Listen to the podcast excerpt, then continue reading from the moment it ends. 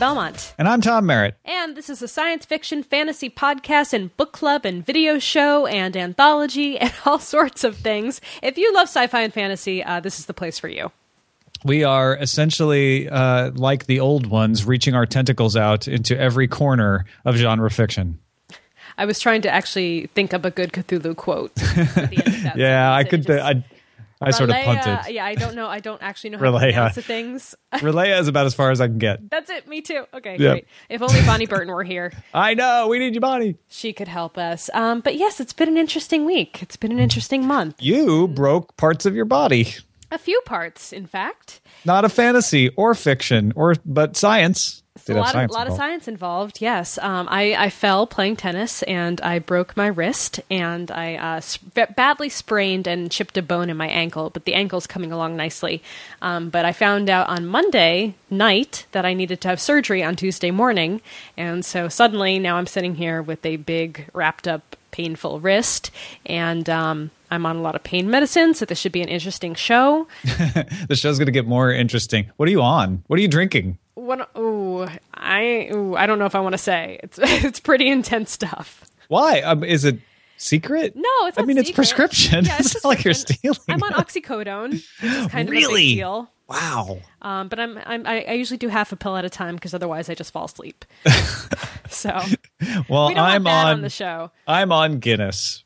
I'm jealous. I wish I were on Guinness. Well, we you'll you'll get this episode in the audio feed in the feeds in a in about a month. But we just interviewed Anthony St. Clair, who's a, a, craft beer writer as well as a uh, genre fiction writer, and so I thought it was appropriate to have a beer. It turns out he had been up all night with his kid, so he was drinking oh. coffee, and of course Veronica can't have beer. No. But that's not going to stop me from finishing it. Well, good. I'm happy you're having a beer. That's very exciting. Um, so yeah, no no fancy wines to talk about in the What Are We Drinking segment this week, but that's okay because we have tons of other stuff going on the show. And in fact, let's kick things off with the quick burns. SF Signal is reporting the Arthur C. Clarke Award nominees, or finalists rather, they're not nominees at this point, uh, have been announced. Arthur C. Clarke Award is given to a book uh, in science fiction published in, in the UK. It doesn't have to be by a UK author, it just has to have been published in the UK. I still find that surprising. I still kind of feel like it should be by a British writer. Well, I don't know why. I mean, I guess it would be. Awards. I mean, I think there are other prizes for that. Mm-hmm. This is just saying, like, hey, UK, big publishing market. What was the best book published in the UK? Yeah. Kind of like we would do in the United States. Not surprised to see Ancillary Justice up there. Like I no. said, I'm just putting that that that pony's going to town. Ann Leckie is just kicking ass. Let me tell you. Uh, Christopher Priest, The Adjacent, also in there. Mm-hmm. Uh, the Nexus by Ramez Naam. Uh, Kameron Hurley's God's War, Phillip Mann's The Disestablishment of Paradise, James Smythe's The Machine are the other finalists. Congratulations to them all. Absolutely, very exciting stuff. Um, and then we have a post over here on Wired, uh, which says people who use e-readers dive far deeper into books. Now, I find this very interesting because I feel like there have been a lot of discussions, um, a lot of blog posts recently from people saying that you know e-reading is still not a true form of reading. Sure. You're still missing something. There's something lost in the translation from from physical book to to e ink, and I I don't agree with that. So I, am kind of happy that there's a little bit of you know stuff on the other side.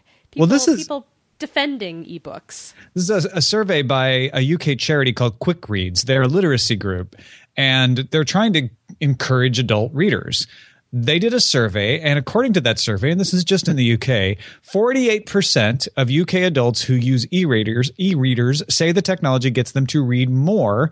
In addition to that, 41% of respondents reported that being able to look up words they don't know makes them makes reading easier. They also found 62% of e-reader users say that access to free digital books has led them to titles they otherwise wouldn't have picked up. Yeah. Now, I know there's one of you at least, you know who you are out there saying 48% means that 52% don't get to read more. That's not the way the survey breaks down. 48% is the tie. It's like, you know, when the president wins with 48% of the vote. Mm-hmm. The 48% said it got them to read more. And then there's others like about the same and read less. And read more was more than reading less. All right. It I makes mean- sense to me because I I find myself reading books faster on e-reader than I do if they're in print. I'm reading Altered Carbon in print, and I re- I didn't realize like, oh wow, I actually have to have the book with me if I want to read it. I can't be like, oh, it's on my phone. I'll just Right. read that version for a while. Yeah, like oh, I've got the Kindle at home, but now I'm I'm waiting in line at the grocery store. I have ten minutes to kill. I'm going to pick it up on my phone and read it that way, or you know, even you know, switching over WhisperSync wise to the audiobook, for example, if that was available. I'm not sure if it is in this case, um, but there's there's so many different ways that you can absorb content when it's digital, as as opposed to to when it's just in book form. And even if you're a person who's just got one device, right? And that's one of the points they make is a lot of people in adult literacy programs don't even have one device. So this isn't the the cure all for for adult literacy. But even if you only have one device, you're likely to be using that device maybe for something else, maybe for a game or browsing the web, and then you'll see, "Oh right, my book is here. Maybe I'll read that now." It just kind of puts it in front of you more, I think. Yeah, I love that I can even buy things pre-order books, for example, forget about them. And then they then show when the book up. comes up and suddenly you're like, oh my gosh, I'm so excited that this book by this author I love is right here. I can start reading it immediately. And I don't even know how much space is left on my Kindle because you don't even really need to know because you're never going to fill it up. right. You, just, you can just put stuff in the cloud anyway. So right. Anyway, ebooks for the win. I'm still a big fan. Now, one thing ebooks cannot do for those of you who are like, I'm a print person, uh, you can't be a pop up book That is true. as an ebook. and you can't be this amazing Game of Thrones pop up book that Carla Sinclair wrote about on Boing Boing, uh, where not only was it a pop up book of the buildings from Westeros, but then there was a special bit of instructions called Unfolding the Map taped to the back of the book, mm-hmm. which was actually unfolding the entire pop up book, like disassembling it like some kind of puzzle box and turning it into a huge pop up map of Westeros. Oh my god, this looks so cool. It's 42 bucks. You can buy this on Amazon and it's it looks incredible. I love how the wall looks. Did you see the picture of the wall? Yeah. Yeah. The, the whole thing is, I mean, it's certainly not to scale. Things are a little closer to each other than they would be Mm-hmm. otherwise, but it's it's got that that feeling from the opening of the television Totally, show, totally, right? It's it's really cool. Yeah, I kind of want this. That'd be a great coffee table book. Speaking of coffee table books, uh, actually, this isn't. A, it's not an actual book, is it? Is it? Well, an it's an, e- It's it's an an e-book. J.K. Rowling. Hopefully, I'm saying that right. I get corrected every every single. Time. I hear rolling, but I don't know- Rowling, rolling. I think it's rolling like bowling. I think that's what people keep saying. That's what I have in my head. Yeah. Okay, rolling like bowling. Well, uh, she has put up the first part of her two part essay, History of the Quidditch World Cup, uh, which builds out the universe's popular sport. Now, this is a blog post over on Io9. And as uh, Lauren Davis goes on to say, the one catch is that to read the essay, you have to register for Pottermore. But that's not. That's, I It's a way to you- get people to register. If you're excited about Harry Potter, why you you're probably already a member of Pottermore, right? Yeah, most people are that are going to be that excited about it. 2,400 words, too. Mm-hmm. Sort of goes into the general background of the Quidditch World Cup. It's world building memorable stuff. tournaments. I love this. She's she's pretty intense with her world building. You have Yeah. to. I mean, even if you're not a fan of the Harry Potter series, you've got to give her some credit because she builds the heck out of this world. I mean, there's Yeah. so much backstory, and even the stuff she builds going forward, like talking about like after what happens after the the books that she talks about all the time. I think that's really neat. It's it's just a really good thing for people who are like, I wish there were more Harry Potter books. Well, you can get a little. It's not a whole Harry Potter book. You get a little sample of that world here. Yeah, I get a little something something. Um, and we're going to give you a little something something about what's coming up in the near future over in the calendar. On March 18th, we have The Time Traveler's Almanac by Anne Vandermeer and Jeff Vandermeer, and also Raising Steam Discworld by Terry Pratchett. And yes, that's yesterday, but we normally would Oh, have right, had a yeah. show yesterday. I was so getting telling surgery, you sorry. that came out. Yes, that's ha- Just- that happened just yesterday. to be fair. Uh, but then next week, March 25th, Truth and Fear by Peter Higgins comes out. Uh, William Shakespeare's The Empire Striketh Back by Ian Doescher comes out. Lockstep by Karl Schroeder and The Burning Dark by Adam Christopher. Yay! Yay, Adam we just had our interview with him published in the feed this weekend. Uh, so the William Shakespeare one is this. What's the deal with this here? Is this The Empire Strikes Back, but written? Yes. Well, they they they've already done a, a New Hopeth. I thought New a Neweth. Hope. I can't remember what it was New called. Hopeth. Uh, and then they have they have the the, the Jedi Returneth uh, coming out soon. I think by the end of this year. Do we want to move on to April 1st or save that for Yeah, let's go ahead and give people a peek. All right, April 1st. These are no jokes. Uh, we have The Baltic Gambit, a novel of the Vampire Earth by E. E. Knight. We have Peacemaker, Foreigner number 15 by C. J. Cherryh. Games Creatures Play, edited by Charlaine Harris and Toni L. P. Kelner. The Sentinel, The Sundering, Book 5 by Troy Denning. The Goblin Emperor by Katherine Addison. Uh, I don't know how to say this one. What? Irenicon? Irenicon? Yeah. Irenicon? Book One of the Wave Trilogy by Aidan Harte and The Revolutions by Felix Gilman. And yes, The Jedi Doth Return comes out July 1st. There you go. The If you wanna- Jedi doth return. Complete the whole set. nice. Well, uh, do we have an ad to read? We yes, of we must sponsors? thank our sponsor, audible.com. Over 150,000 titles to choose from fiction, nonfiction, bestsellers, every category imaginable. And I sign up for the alert that tells me the new science fiction and fantasy stuff. Oh, and always got good stuff. Mm-hmm. Stu- some things that I hadn't heard of, like things that, coming out in audiobook that are new, not just like, oh, we're getting to the back catalog finally. I'm like brand new stuff that you know was off my radar and is good. Not just off my radar because it's not any good. Like this is good stuff. They have free apps for iphones and android uh, even windows phone users you're not left behind. You can download and listen to the audiobooks there.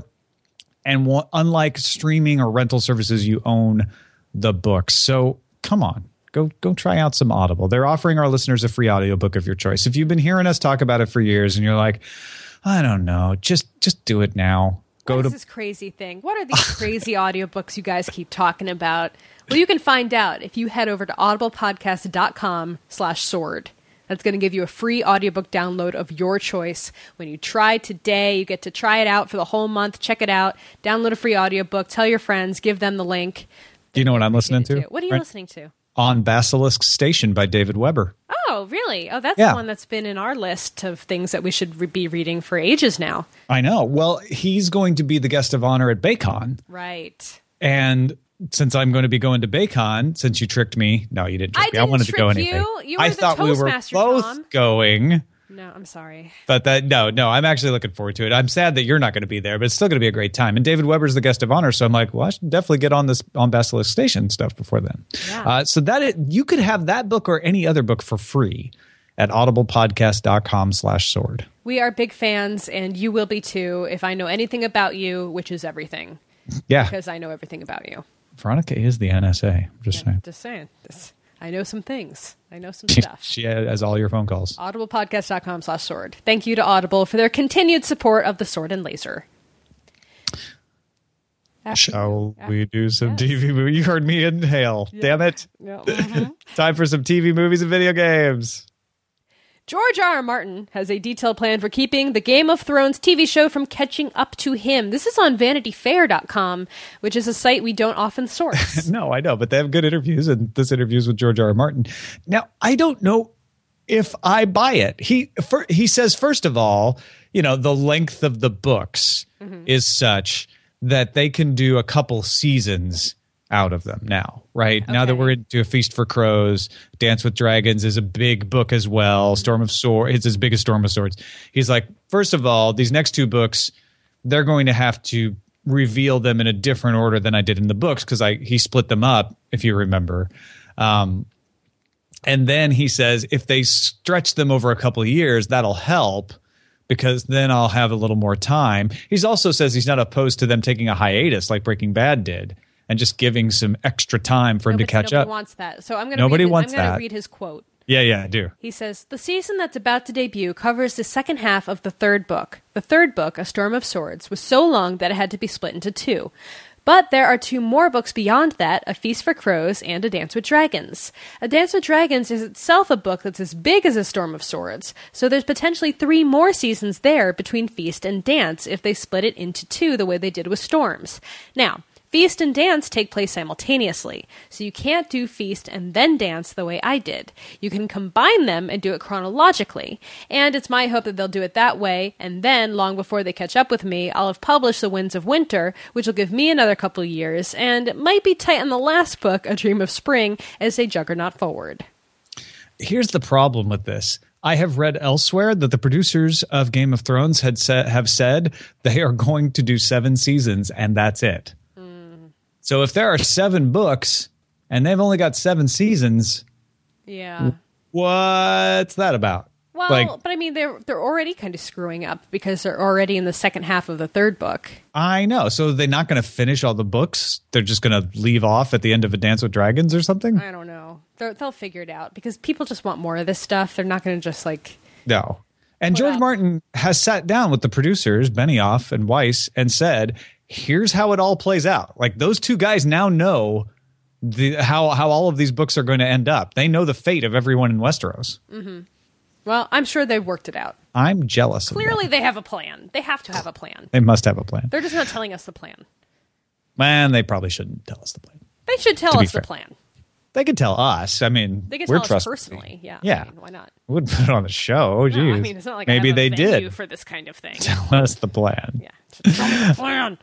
Deadline is reporting that Entertainment One Television and De Laurentiis Company, uh, Entertainment One is behind Bitten, Walking Dead, Haven, uh, De Laurentiis Company is behind Hannibal, are working together to develop a television series based on the Frederik Pohl novel Gateway. So a little adaptation news. Yeah, so, uh, we we get these from time to time. We always caution people don't get too worked up about them. Having a deal, even for a TV series, it's even worse for movies. Having a deal for TV series doesn't actually mean the TV series gets made. We've been seeing Neil Gaiman, American Gods, hop from production company to production company and network to network.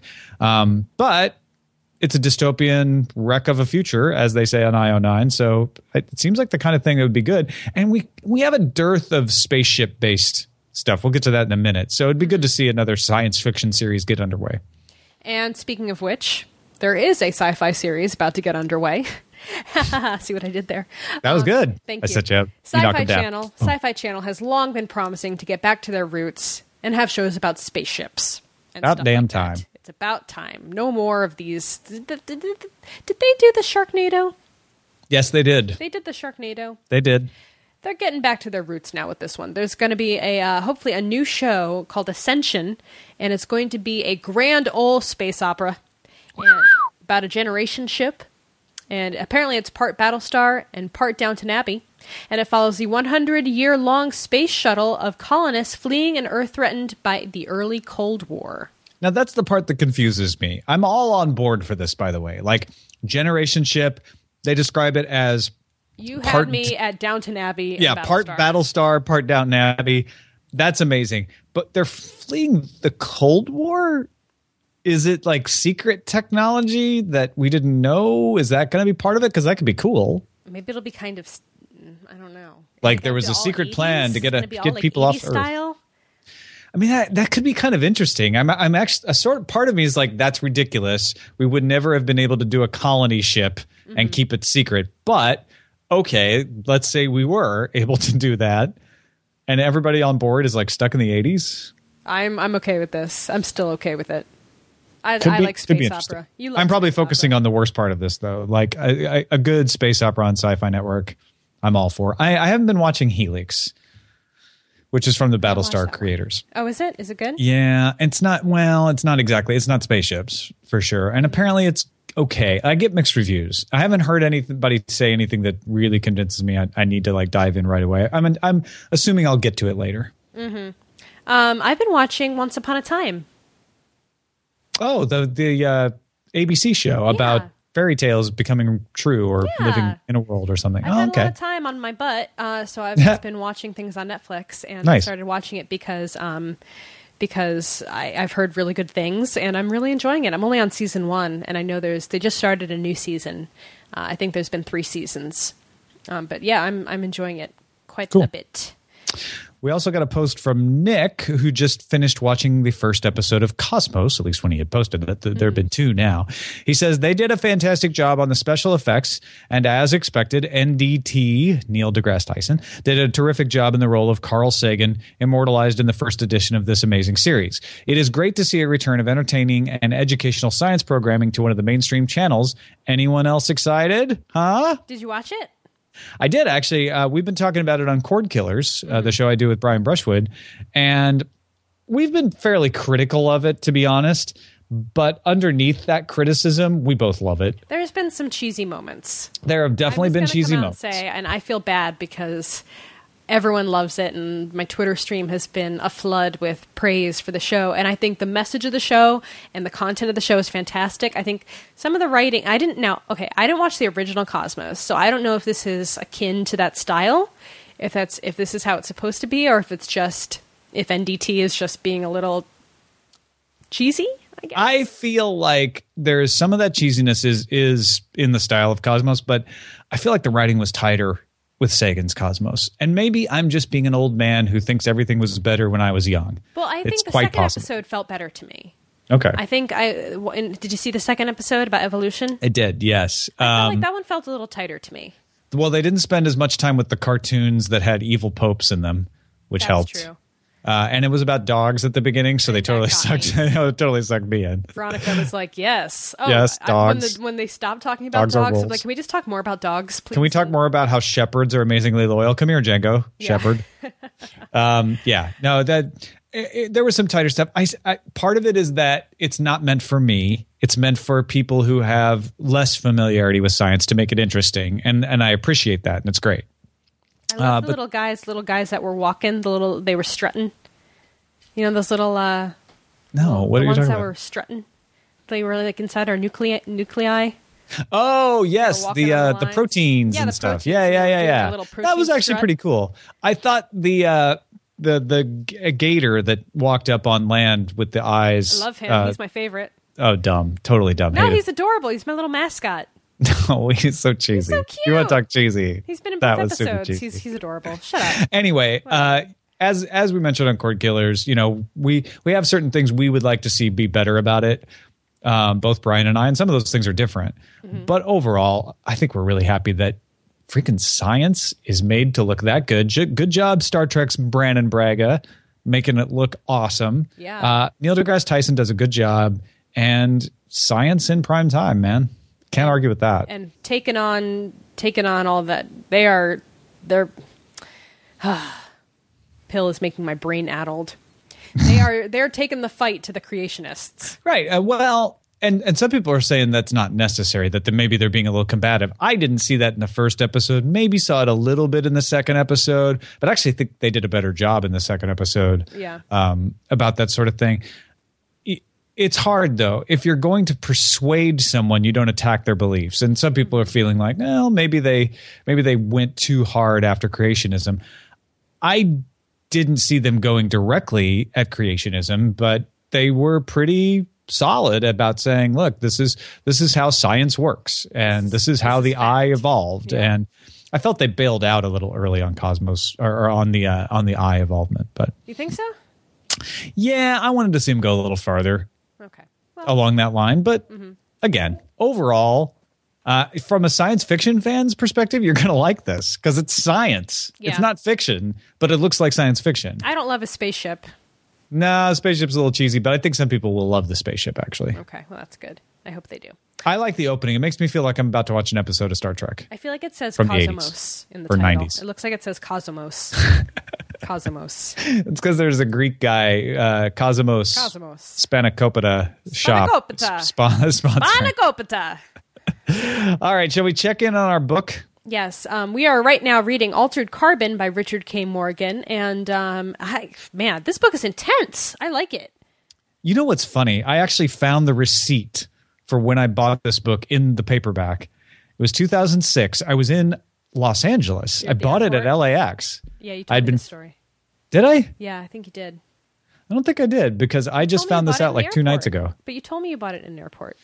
I told you about it in an airport. I didn't tell you I bought it in LAX. I had been down here in 2006 for a conference. Oh, and uh, I was I was just waiting for a short trip back to San Francisco. I thought I'd been on like some longer flight. Anyway, I remember uh, not liking it that much. Like finishing it, I gave it three stars on Goodreads in, two, Really? in 2009 when I signed up for Goodreads and was entering all my stuff in. oh, Yeah, I just because I just added it back to my my reading list because I'm currently reading again. I'm like, huh, why did I only give it three stars? I So I don't know because I'm? Do you feel differently? I definitely feel differently. I don't know what it is about my experiences since 2006, but I'm loving it. I think like you're just an more informed reader now. That must be it. You've like evolved I just reader. didn't understand Yeah. the history of science fiction as I do now. Because, because yeah, it, it, it seems sophisticated. Of course, it takes place in San Francisco, which doesn't hurt. Mm-hmm. It's kind of fun to see parts, and maybe I wasn't as familiar with the city, and that that didn't appeal to me as much. But I didn't even know it took place in, in the Bay Area until I started reading, and I mean they're they're talking about Mission Street, which Right. is like very close to where I live, and Minna, which was like the alleyway. That Yes, we used to go I know. I know that I alleyway. And so I was like, it's been fun, and like he he he considers the Golden Gate Bridge like ugly, like this Yes. ugly red bridge. this like- old red rust colored thing, bridge. yeah. So well, I'm getting a kick out of that. there's some there's some really cool world building aspects there because it's called Bay City, Mm-hmm. which this is far enough in the future. Sure, I mean San Francisco used to be called Yerba Buena, and then they changed it to San Francisco. Maybe they changed it again. Although Oakland is still Oakland Mm-hmm. and referred to that way, uh, and you know parts of the neighborhoods that were kind of seedy are still seedy. Parts of neighborhoods that were totally good are not good Oh, anymore. I know, like how like Potrero Hill is like a like a it's like a dive a area. den. Like, Yes. Well, I mean, there's some still some bad parts of that area, but it's Oh sure, but like the most expensive part of the city now. Right. Uh, anyway, we're getting too San Francisco centric here, Yeah, but right. overall, the idea of sleeves is handled very elegantly. Uh, the AI hotel, I can't believe I didn't absolutely love that the Super first time I read it because I don't think I understood really that it was like no, there are no people like that. That is a living entity, and it's treated as such by the police. Right. Um, so we got a little. Uh, people were teasing you for not not pronouncing his last name. correctly. Kovac. No, So is I it know. Kovac or is it Chovat? Chovax? Which where's the ch sound supposed to be? At the at beginning the or end. the end? At, at the end. Now, here's the thing: I might be still mispronouncing. It's Takeshi. I was saying Kovacs, and that, that's what they're rightly mocking me for. I would say It- Takashi. It would be Kovac. Well, you're probably right about that. Uh, it would be Kovac, or it could be Kovac, like something even more Slavic. But it's definitely not Kovacs. No. So we got that. We figured that out. So thank you guys. Um, Yeah. But yeah, you guys seem to be enjoying it too. Uh, we have a post from Amanda on First Impressions. She says, um, I'm about 100 pages in so far and I'm really enjoying myself. After the prologue, I thought, this is going to be fun. And I think I'm now psychic because it is. Wow, Amanda is psychic. Yeah, she says, fun fact Takashi is a Japanese name that means warrior.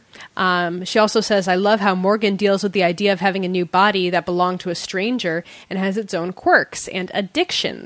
Although Takashi has been re-sleeved multiple times before, he makes it apparent that you never really get used to it. You just freak out a little less. I think I didn't really appreciate the nuances for the sleeves that he gives you in this book. You know, the the things like the nicotine addiction are pretty front and center, but there are other things he does where he's like having that out of body experience where he's looking at himself and he's like, "Ooh, that's not me. Who is and then, that?" And then later down the line, um, I don't want to get too spoilery, but he, he kind of talks about how when you move from body to body, there's like books and papers written about like that feeling of, of how do you deal with like meeting up with your loved ones again, and you're in a new body, and you know, I, I can just imagine in the real world what that would be like. Like if we were able to switch bodies relatively easily um, for whatever reason, whether you die and you get re-sleeved, or whether you are just doing something to live forever, like you're one of the meths. Um, like there's got to be like psychological papers written about that kind of stuff, like you know dealing with your new body, or Yeah. like, like you know getting getting to know this new body, and you know stuff like that. and our identities are so tied into our physical appearance, Right. for better or for worse. The ability to just be like, "Hmm, not my physical appearance anymore, that would that could crash your psyche. Really I mean, that, trippy. Yeah. Also, payment methods not so awesome in uh, Richard K. Morgan's world. Andres posted. Is this the most disgusting payment method ever, or is it just me? I usually hate carrying cash, but if I had to lick my thumb and put it everywhere, I think I'd definitely go back to cash. Am I missing something? I know. When I first heard that, I was like, okay, that's a little yucky. Um, and then, uh, yeah, Well, if you get sick from from people licking thumbs, you just get a new sleeve. Just get a new body. Just get a It's new no big body. deal. I don't know what the problem is. But there's some pretty funny discussions about that that payment method. But why wouldn't you just scan uh, your cortical stack? Right? Like if that's something that belongs only to you Exactly. forever, that's what Gregor pointed out. I There's got to that that was brilliant, out. Gregor. because your brain imprint or your engram or something would be more distinctive. Because DNA, you swap a sleeve, and all of a sudden Yeah, you got that guy's Joe credit. Infor, uh, Joe Informatico says it is kind of weird that a society where many people switch bodies at will would use biometrics as a security measure. Exactly. I mean, I guess you just register a DNA to an identity anyway, but you have to keep switching them. Yeah, that'd be that'd be very confusing. Thumb coin. I wonder why they have to lick it though. Why do you have to lick your thumb? Is that to get a better? Well, that's just for the DNA. connection? Yeah. Oh, okay. Yeah, I guess More more than skin flakes. And this is something that I was thinking about actually. Uh, Michelle has a post about punishment. Uh, she says, Do you think the whole idea of being stacked for however many years is a useful way of punishing someone who has broken the law? Aside from the fact that your friends and family will have aged or be dead or whatever, I love how she's like offhand, or whatever, uh, you don't really suffer anything. You just wake up without any realization of how much time has gone by. Uh, there's no time to regret or grow or change or learn. You'd still wake up a criminal who maybe didn't give a damn about any family or whatever anyway. I don't.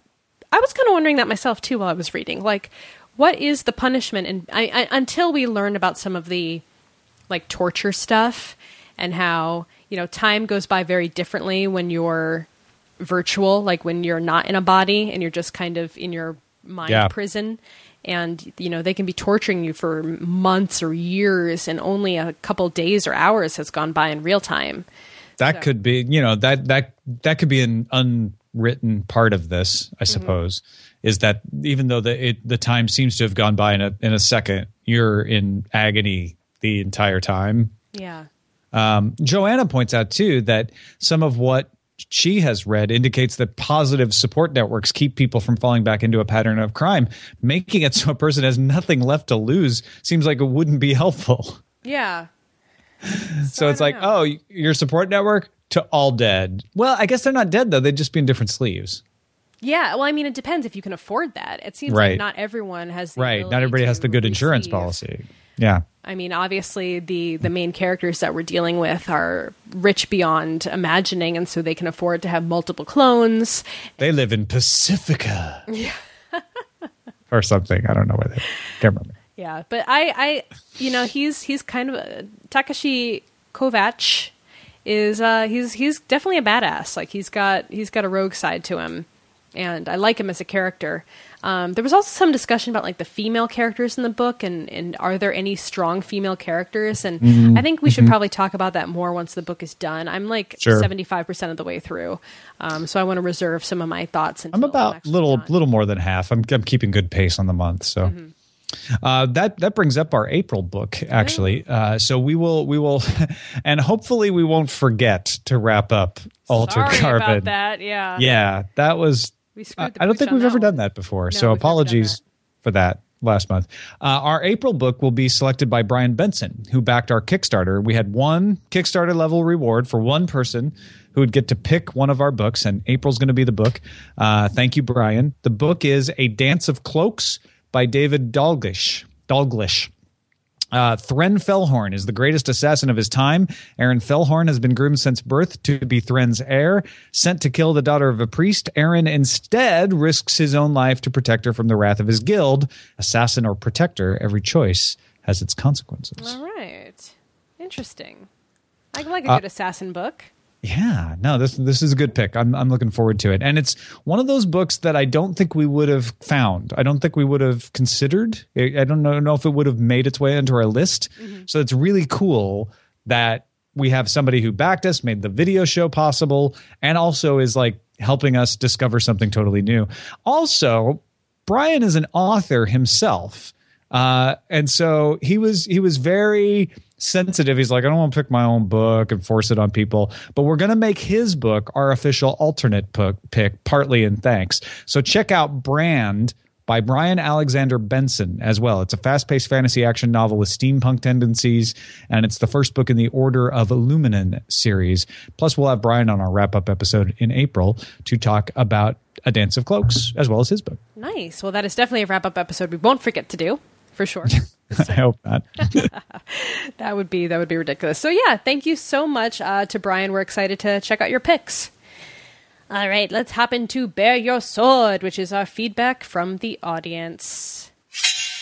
Our first post is from Destin, and he's talking about what good would come what good would come aliens arriving from another planet? What Mm-hmm. good would come? I think he meant to say what good would come from aliens arriving from another planet. Um, we've all seen the movies where aliens attack Earth, uh, which are always relentlessly corny, and the human spirit overcomes overwhelming technology and weapons. Um, I have further problems with these movies, being that alien invasions are used as a justification for the hero to kill and destroy without concern your orcs of your science fiction. Ender's Game should have killed the genre, yet it kept going. Um, but I'm curious if there are any positive reasons aliens might visit Earth. Uh, movies always say that they'd show up to share knowledge, but always seem incredibly one sided. They'll explain intergalactic travel, and they get what? An iPhone? 3D glasses? Perhaps they're lonely. Are humans really the best entertainment they could find? It's an odd discussion, but I've wanted to have it for a while. This, this is a really good discussion going on. I mean, Phil brings up my first thought, which is Phil writes, Why would humans go to another planet themselves? Mainly for scientific curiosity. I imagine with aliens, it might be the same. Hmm. Yeah. Um, that's really, I mean, just Somebody else brings up your knowledge. trade, you know, We- we don't really economics. have- I mean, unless they want, unless we have some valuable resource that they don't have on their planet, you know. like- Well, but maybe even just for cultural goods, right? I mean, when you go to another country, what do you take home? Souvenirs. It's big trade. Like if somebody came for scientific curiosity and was like, "We want your music and your art because it's interesting to us," we'd probably want theirs too. yeah, that's true. There know, I might be think- technologies we've never thought of too that aren't s- necessarily advanced, just different ways of doing things. Wouldn't it just seem more like if, if aliens got all the way here? I feel like are there a lot of stories where aliens get here and then they just are kind of stuck? I mean, that happens once in a while, right? Like a like they a guest that just won't leave. Like, hey, can we crash on your planet? forever? It's been a month. When are you guys coming back to your planet? Traveling through space and time is hard, so Yeah. like maybe they get here and they're just kind of you know they're just stuck. Yeah, I maybe I should write that story. you should write that story. That's a, that's that's a good basis. Yeah, Like the the aliens that came for dinner and never Just left. Never leave like your in-laws. That's funny. And then uh, this is another thread that I think we kind of discussed a little bit um, with uh, In the future. Anthony St. Clair in the future. Um, or in the past future. Uh, recommend a book you think most people haven't heard of. Uh, this was started by Joey. Um, he says, I'm always interested in finding new sci fi and fantasy series to dip my toes in, but inevitably, when I take to message boards to ask for people's recommendations, the same 10 or so series get named. Uh, looking for some new epic fantasy. What have you guys got for me? Tolkien, Martin, Rothfuss, Sanderson, Erickson, Brooks, Abercrombie, etc. What's good in sci-fi? Card, Corey, Scalzi, Dick, Herbert, Asimov, Heinlein, etc. Um, which isn't to say that these books aren't perfectly worthy of reading. It's just that when the same authors and titles keep being mentioned, I can't help but wonder what other really good fiction is slipping under the radar. Sure, the vast majority of what's out there probably isn't really good, and it's fair to assume that if it was, it would have a higher profile. Regardless, let's try something. Think of the books you've read and enjoyed, and recommend me the one you think the fewest people have heard of. I'll go first Shadow by K.J. Parker. And he goes on to describe it. Well, let me tell you, this is a dangerous thread, ladies and gentlemen. Why? Why Uh, if you are one of those people who says constantly, like, oh, I enjoy Sword and Laser, but my reading list is just getting so big, this is going to destroy your reading list. This is because you are going to have tons of recommendations that you have never heard of before and well recommended, right? Mm-hmm. Not just like throwing out a bunch of names, but people saying like, "Oh, you've got to read this no- novella. It's it's strange, funny, and touching." Jellyfish Dreams, and you're gonna be like, "Oh, I don't check out Jellyfish." A Brief History of the Dead. That sounds really cool. You know, like this is this is both a blessing and a curse. I'm just saying. Okay. All right. I'm just- I'm just saying, like- jellyfish dreams because that does sound Exactly. And then you're going to just keep getting your list bigger and bigger and bigger. But it's amazing because, you know, I w- go, went through here in the first, uh, I think it was Christina who recommended Bridge of Birds, which we have read as a choice before, and The Rook. And I'm like, okay, yeah, those are off the beaten path. I guess I'll probably know most of these. And then I didn't know another one. Like for the rest that. of the entire Like, thread. well, I don't know if it's the entire thread, but for quite a long time, I was like, oh my gosh, that sounds great. Oh, Sharon Shinn's first novel. I, I've heard of Sharon Shinn, but I didn't know the Shape Changer's wife. And it just kept going like that. yeah, there's like, a lot of books in this thread. it's amazing. Uh, is there anything that you would recommend off the top of your head? You know, actually, Altered Carbon is, is one uh, that I probably would have recommended before now, This is one. uh, even though I only gave it three stars, apparently. yeah, you didn't um, like it that much back then. It got better in my memory. I don't know. Um, Eight, yeah, I'm trying to think like what's kind of an off the beaten path. You know, memoirs found in a bathtub. No. you can't recommend that anymore. Uh, shoot. You're looking at your Um, bookshelf right now, aren't you? I am. I'm totally looking at my bookshelf right now for for inspiration, just to jog my memory. I'll and- go. I'll go. Yeah, you go. Um, this series I, I read when I was a kid uh, through Wolf's Eyes, Wolf, Book One by Jane Lindskold. Um, I don't know how many people have read this. I actually have no idea if it's a popular book or not, but I've never heard anyone else talk about it. Um, but I really, I really enjoyed it. Uh, Robert Reed, Robert Reed, Marrow. that's the name of the book. That is the name of the book, Marrow. It's about this ridiculously large and abandoned space station that is discovered by humanity, and they're trying to figure out like what the hell's going on with it. Okay, Like who built it? Why did they build it? Why is it here? coming? Yeah, exactly. interesting. Well, if you guys want to suggest some off the beaten path books, um, as if we don't have enough stuff to read already, Well, that was part of the problem. Is like I've pretty much only read Sword and Laser picks for so long. Yeah, I know. That's that's kind of what I'm going through right now. I actually got a big box of books from Pixel Corps. Um, Oh, so we've yeah. been using the studio as our um, delivery point for for books and arcs and things like that. And so I got a huge box full of books. And now they're just Yeah. like piled up on my floor. I actually have a package for you too. It's in. I didn't want to open it because it has your name on it.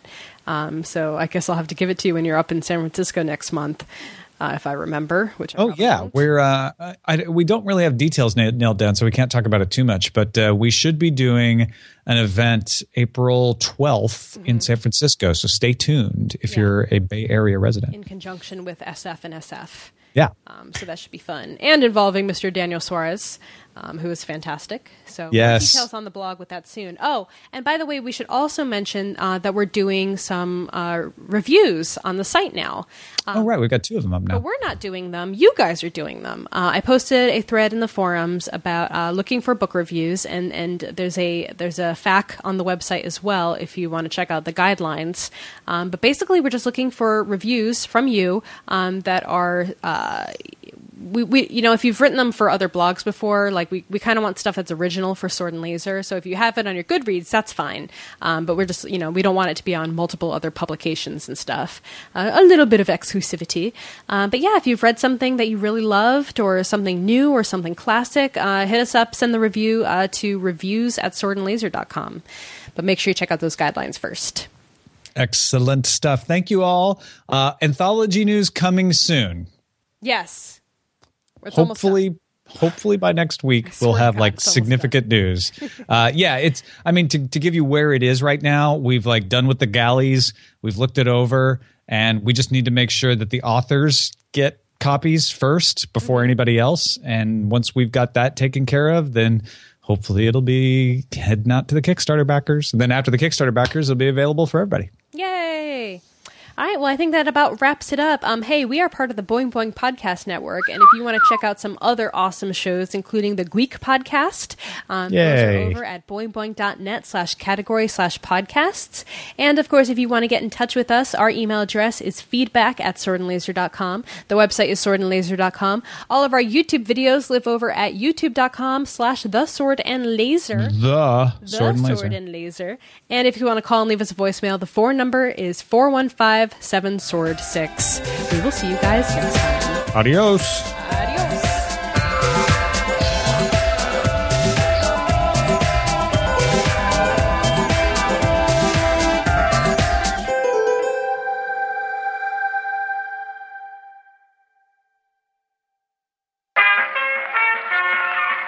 This podcast is part of the Frog Studios Network. For more information about this and other shows, visit frogpants.com. Audio program so good, it's like you're there.